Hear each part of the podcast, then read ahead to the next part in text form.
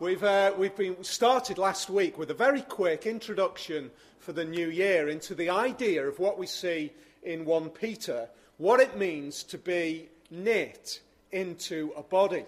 Uh, and the way Peter describes it is that we are built uh, into uh, a living building. Uh, and it describes us in building terms. So we've got the idea of being living bricks knit together. And so we've got this great graphic which Amy has worked out for us of being uh, knit together as a, as a wall, if you like, as a, we all rely on each other, we are knit together, we are interrelated. Uh, and consistently through the New Testament, the body which finds Jesus to be the head. So Jesus is the head of this new building which we are knit into. And so we're going to spend some time looking at what it means for us to live life together. Just a quick opener, really. We're going to be working through one verse today, the opening verse, as an introduction to the book of James. Do not worry. We're not going to go at the pace of one verse a week but rather the introductory verse is so helpful for us to understand the context in which this letter was written. We find ourselves introduced to both the writer of the letter and the first receivers of the letter. That's what it is. It's a letter. So, James chapter 1, verse 1 says this James, a servant of God and of the Lord Jesus Christ, that's the author, that's who I am, James, a servant of God and of the Lord Jesus Christ, to the 12 tribes scattered among the nations. That's who it's to. Bit of background. And really, hopefully, an introduction as to why this letter is so important. It was pretty much one of the first letters that were written. It was written by a man named James, who we find earlier on in the New Testament. We realize this that J- James was a brother of Jesus. The, James, the brother of Jesus. That's a great introduction, isn't it? So we see, firstly, James is writing a letter to a whole spread congregation of churches in all sorts of places, which we'll come to in a minute, and it's the brother of Jesus who is writing this letter. It was one of the first letters that were written, and the idea, as we see it in the introduction here, this first verse where it says, To the 12 tribes scattered among the nations, what we see is that it is written in such a way to be passed to all of those churches. Uh, and for them to pass it on to other churches that they are in contact with, and for it to be, if you like, a circular letter. And so we find ourselves here today, 2,000 years later, receiving, uh, if you like, a circular letter from the brother of Jesus. And it is as plic- applicable to us today as it was when it was first received by those first hearers 2,000 years ago. The interesting thing is, we find that it was one of those. If we are bricks in a wall that are knit together by God, then we also find that the steps that he takes us through as a people through history, that there are, are, if you like, there are building blocks that God has used in, in securing his people down through the ages. What we find, how is it that we are here today? We find that this letter is at least part of what God used to grow the church. He used this letter. It was sent out to new churches, newly established churches, people who were just beginning to believe in Jesus. And it was what changed, part of what made the contribution to the world being changed.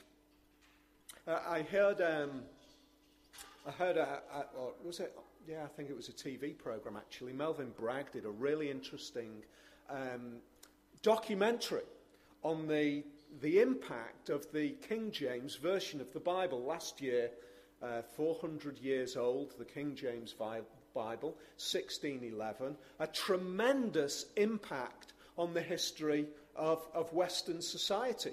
Literacy exploding because the Bible gets printed and passed out to lots of different people. The impact on literature, the impact on literacy, the influence on writings, all of these things that the Bible has had a tremendous impact on civilization. But even more than that is for us to realize if the 1611 translation of the Bible had an impact on Western civilization, how great was the impact of these first letters as they were received by people where the world was changed as a result of what was written down and shared amongst people. Here's a few quick figures. We looked at them a few Tuesday evenings ago, but it's important for us to look at them again. AD 40, probably around about six years before this letter was written. It was probably written around about AD 46. AD 40, it's estimated that there were around about a thousand Christians in the world. a thousand believers in Jesus in the world. What we see is a 10% increase in the Christian population in the world for each decade between that point in time and the point where the Christian faith has pretty much taken over the Roman Empire. A 10% increase per decade. That results from thousand believers in AD 40 to AD 350, 33 million believers. Fairly conclusively, identified from historical information. That is world changing. 33 million is 56% of the Roman Empire. That is much bigger change, to be honest, than the King James Bible in relative terms. That is world changing from 1,000 to 33 million. But get this if that rate of increase is consistent over that period of time, in AD 100, 60 years after Jesus had walked the earth, you know how many believers there would have been? That kind of rate? Seven and a half thousand. It's not many, is it? To go from 1,000 to 33 million, it didn't sound as if it was being particularly successful. By AD 100, 7,500. Maybe if you or I were believers at that point in time, we might be wondering is this really going to be successful the way Jesus said it would be? And yet, 250 years later, it is the greatest faith in the Roman Empire, where it has become the majority of people have believed, and that is nothing. That is nothing compared to the impact that it has had across the world since AD 350, where there are proportions of the world now which are turning to faith in Jesus at a greater rate in person numbers than that point in time then. Sub Saharan Africa, uh, Southeast Asia, many parts of the world, where the rate of conver- conversion to the Christian faith, the numbers of people coming to faith, is astronomical. We live in a, in a country which has experienced the Christian faith, and we feel as if somehow it's declining sometimes, don't we? It is growing. The Christian faith, in sociological terms, is a success story. But we would say it's not because it's a sociological success story, rather, it is the power of God in this world today. And it starts by this kind of letter being sent out to different people, small groups of people, tiny churches, tiny churches, probably churches a quarter of the size of what we are here now, today, receiving this letter from the brother of Jesus sharing it, reading it out on Sunday as they gather together, and seeing step by step growth. And so I would say if that let, this letter contributed to people learning to live together practically, then we've got to hear it today, haven't we? It's got to be relevant for us today. If it is what we believe it to be, the living Word of God for His people for all time. And so we come to this. And we're only going to look at the first verse. I wonder whether we can get that uh, up on the screen. James chapter 1 and verse 1. Jesus, a servant of God and of the Lord Jesus Christ, to the twelve tribes scattered among the nations. James brother of Jesus. Doesn't seem much, does it? That is an extraordinary statement. It is an extraordinary statement. It's extraordinary because if we go back and look at the life of Jesus, we find that his brothers were really cynical. There was a point where Jesus was teaching, and Jesus' brothers said to him in John chapter 7, they go to him and they say this Leave Galilee and go to Judea so that your disciples there may see the works you do. No one who wants to become a public figure acts in secret. This is a bit disparaging the way they're talking here.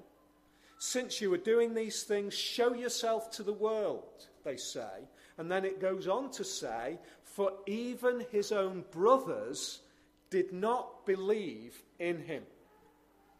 Even his own brothers did not believe in him. So here's Jesus. He's spending his time traveling around Galilee and he is performing incredible works. They are seeing it, they are recognizing that he is doing things which are incredible. They are seeing him perform these works and they say, Look, just, just go.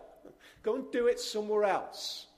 Go and, go and minister somewhere else and see if, you, if you're really who you claim to be. Just go and show the world. I think, in a sense, it was almost a, almost a statement of frustration, almost a statement of, we're fed up with you. Just go away and go and do it somewhere else. We don't believe in you. Those of you uh, with siblings, I tell you what, we're the most honest with each other, aren't we? We really are the most honest. You know, it's a bit like, um, it's a bit like brothers. Um, I've got a little bit of an experience of having brothers in under one roof with three. It's great fun. And uh, brothers will fight tooth and nail uh, amongst themselves. Anybody else outside, you know, in the playground kind of thing, if there's, if there's any trouble for one of your brothers, then they're all going to pile in for the sake of their brothers. But there is a brutal, ruthless honesty amongst families, isn't there? It's not just brothers, brothers and sisters, parents and children. We are the least patient with each other. Why is that important? Because James was a brother of Jesus and knew him like nobody else. He'd seen him grow up. You know, aren't we all really good at creating the front? You know, the public persona, what everybody sees. James knew what Jesus was like behind the scenes. He knew what Jesus was like in the quiet of their own home. He knew what it was like when he was growing up. He knew what it was like when he was interrelating with people when the public, if you like, didn't see it. Here we've got somebody who is really close to Jesus, and at the point where Jesus is ministering, at the point where he's traveling around, he's seeing him doing amazing miracles, and he does not believe in him. in a strange way, I think that that is one of the most compelling messages that James brings. That we find ourselves with somebody who is a skeptic who has become a believer. Somebody who is close enough to know the reality and is naturally skeptical, because to be honest, we don't give our families much space in this kind of thing, but he becomes a believer. Why? What happens for James to make that transition? We actually read it in this verse. The reason James makes a transition is because he has become a servant of God and of the Lord Jesus Christ. That phrase is incredible. That phrase, Lord Jesus Christ. It's not a triple barrel name. It's a statement of relationship to start with. James is saying, Jesus is my Lord. He is my authority. My brother has become my authority. I now no longer relate to him as a brother on a peer level basis. He has become the one who is above me. He rules me. He is my Lord. He is a benevolent, kind Lord. He is one who is compassionate and giving. He is not one who, kind of, in being my Lord, presses me down and subjugates me. He is my Lord. I love him as my Lord, but he is my Lord. Now just think about that. How many occasions do we find it possible for a sibling to make that transition? if you've seen um, the movie Stardust, some of you will have seen it. Um, it's, uh, it's, probably not worth watching. It was uh, a lot of money for not a great film. Uh, but it, it centres around the story of these eight brothers, I think it is, who are all looking to be kings, and one by one they kill each other to be kings. well, that's kind of, you know, sibling rivalry. James does the complete reverse of that. He believes Jesus to be the rightful Lord of his life. But in saying Lord, he also relates him personally because he says, Jesus, my brother. Do you ever have the idea that God is very distant? Do you have the idea that God is not interested in you personally? God is this big, out of there kind of concept.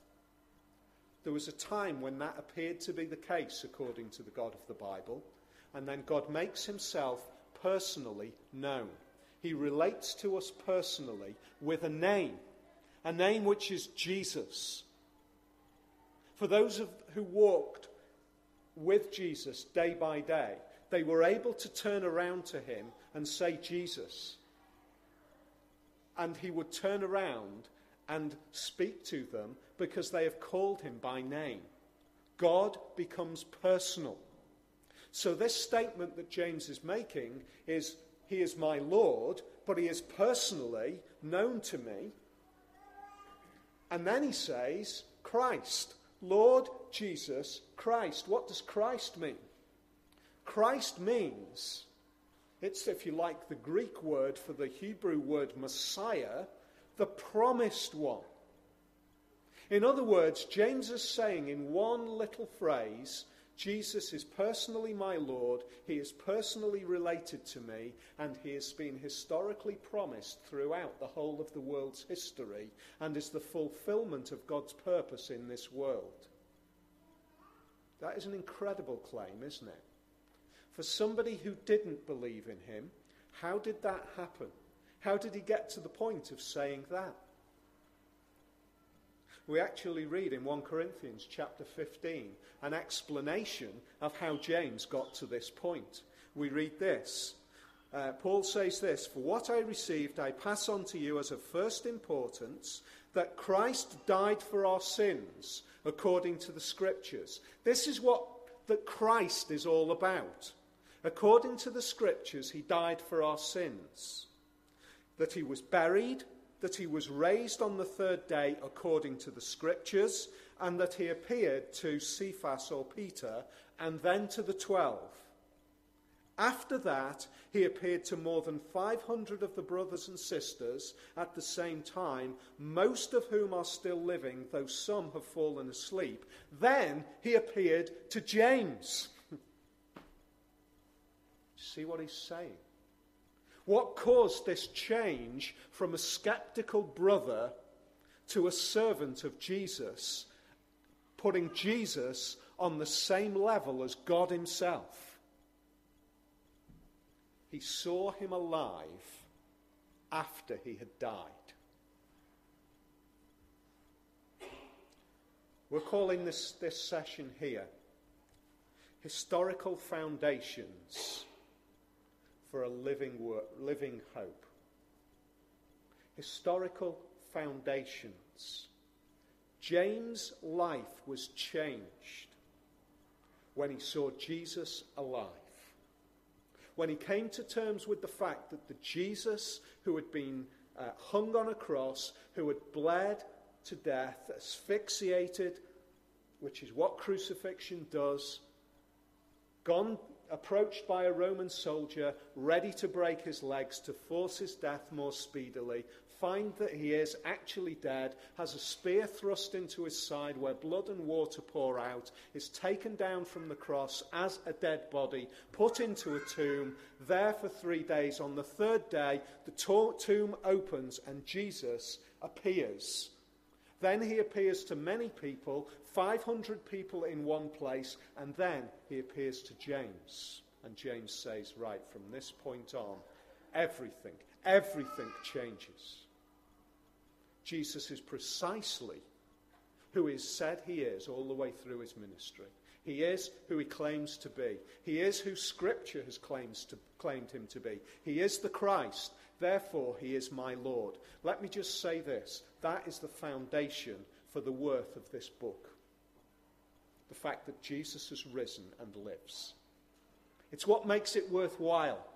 It what, it's what makes it life changing.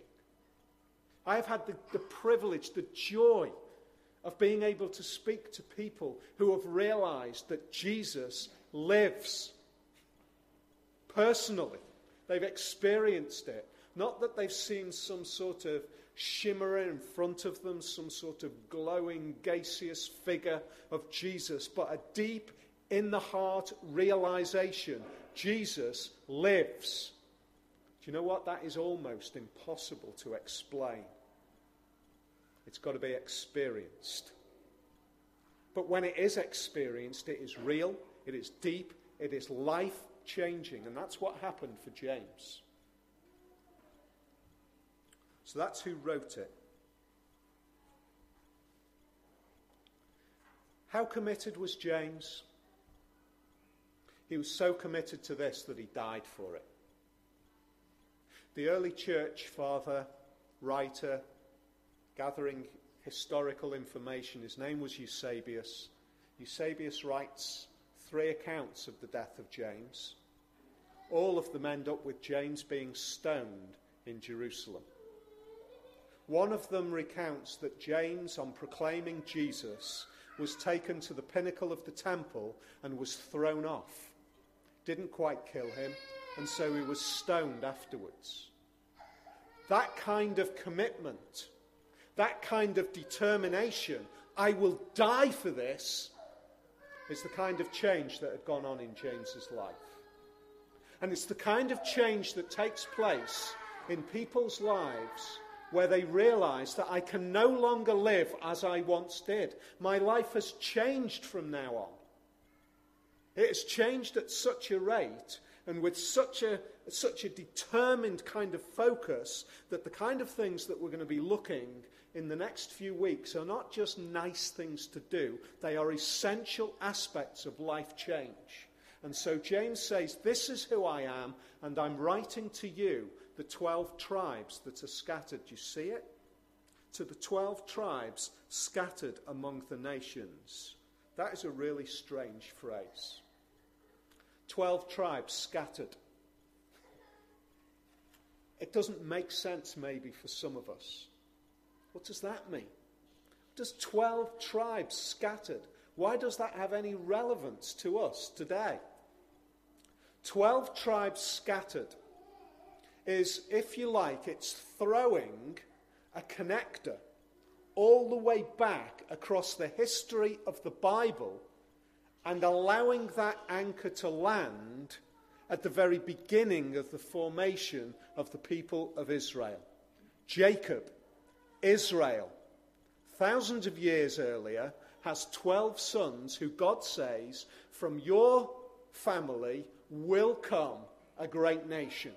A great nation who will know my blessing, a great nation who will be my people. And what James is saying is this you who are receiving this today are connected historically to that very beginning of God's dealing with his people in this world. You are connected to that thousands of years ago. We have a problem with that. In exactly the same way as the first readers would have a problem with that. Because they would think, to be perfectly honest, we're modern people. You know, after all, we live in Ro- the Roman Empire now. We've got water running in our towns. We've got sewage systems. We've got ways of writing. We are a developed modern people. What have we got to do with a band of nomads who wandered around a desert and lived in tents? That's what they would have thought. What have we got to do with that? Do you know what? I think the same problem is, applies just the same for us today, 2,000 years later. What have we got to do with just a band of people 2,000 years ago who were pretty uh, intellectually inferior to us in our kind of crass, modern, uh, superior attitude, who think we think that we're just great in everything that we do, and we think that anything that is new is the only thing worth embracing, and we live disconnected from our heritage. And James says, You people today are connected to the heritage of God throughout time through his people. And he says to us today, You are connected to 2,000 years ago, you are connected to thousands of years ago. You and I are connected to Abraham as he went out into the night sky and saw thousands upon thousands upon thousands of stars, a countless number, and God said, Of that number and greater will be your people, and we are that people. There's, um, there's a great video that is being, that's gone viral over this past week. It's by uh, Jefferson Bethke, and it's entitled Why I Hate Religion But Love Jesus. And it's a great video. It says loads of the kind of things that I'm sure you would probably have picked up if you've been coming along. Christian faith is not religion, it's not false religion. Jesus opposed religious people, intolerant religious people. He opposed all of that. And I agree with that 100%. Do you know one of the slight dangers?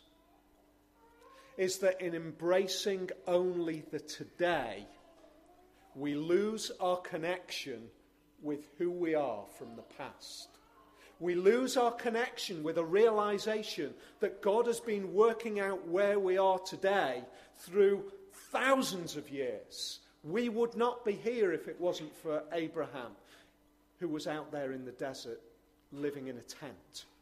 We would not be here if it was not for James writing a letter to a group of Christians dispersed spread out throughout the empire, we would not be here. And therefore, we are in danger of jettisoning all of our rooted history. Loving the fact that God has knit us into, into a past. Do we want to belong? Do we want to belong to something? Do we find that we do belong to something? Yes, we belong to something. Not because we simply belong to something now but because we are knit into a history that God has been forming from the very beginning of time. And this verse tells us be very, very careful. Be very careful.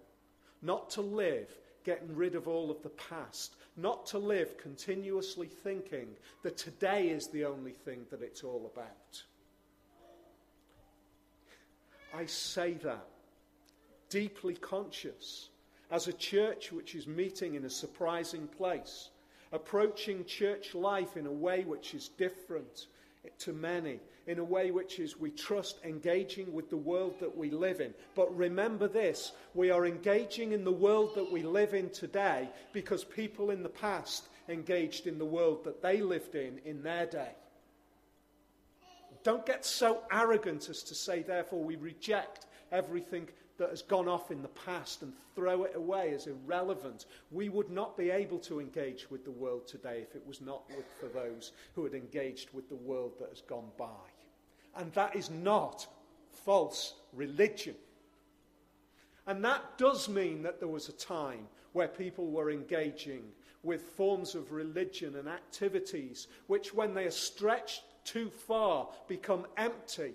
But in the context of the day that they were living, they were real and they were vibrant and they were God's way of dealing with his people at that time. And thank God he is still dealing with his people today. And so, as we become a church growing together, we want to do two things. We want to live today. We want to live relating the gospel to the world that we are living in today. We want to be people of today. We want to engage in the discussions and the challenges and the environments of today. But we do not want to be that like a boat that is cast off and disconnected from everything that God has done in the past. Because we learn from them. We see the errors. I want to ask this question. We quite rightly might be those people who would say and pinpoint and identify the errors of previous generations, previous decades, previous centuries, see those errors. What about this? What will subsequent generations recognize with us? What will they see in us as our weaknesses?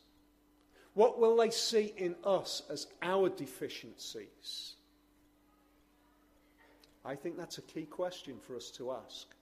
We can only ask that question by realizing that we are knit into a history which is not in our hands, is in God's hands.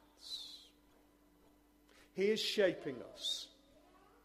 He took somebody like Eusebius who a whole bucket load of stuff. I wouldn't agree with Eusebius, but you know what? He was God's man at God's time, in God's place, doing God's work. And he did it differently than we do it today, but he was part of the stream of God's dealing with his people. You might be thinking, is this really what the church is all about, just looking in the past? I would just want to suggest to you as we close this can you really live in this world today thinking that it's all just about now? I want to ask you where are your anchors? Where do you belong? Where do you find your identity? Because if we live only in the now, we realize this, don't we? We realize that we are tossed backwards and forwards, to and fro. We are shaped by what is in at this moment in time. And what is in today was out yesterday, and what is in today will be gone tomorrow. And we find ourselves just cast about like a little stick in a torrent of water running down a, a valley. And God has not designed us to be like that. You know, it's, it's fun for a while, isn't it? Keeping up with the latest technology. And then you realize that you're on a treadmill. Uh, it's great, isn't it? Keeping up with the latest in thing. And then you realize that you've been through 17 wardrobes in three years. We need deeper roots because we are made for deeper roots. We are made for a connectedness. And I would suggest to you that the Christian faith is the only connectedness that we can see displayed in this world that can really logically take us back through the whole of world's history and say, this is where you are today because of what has gone before.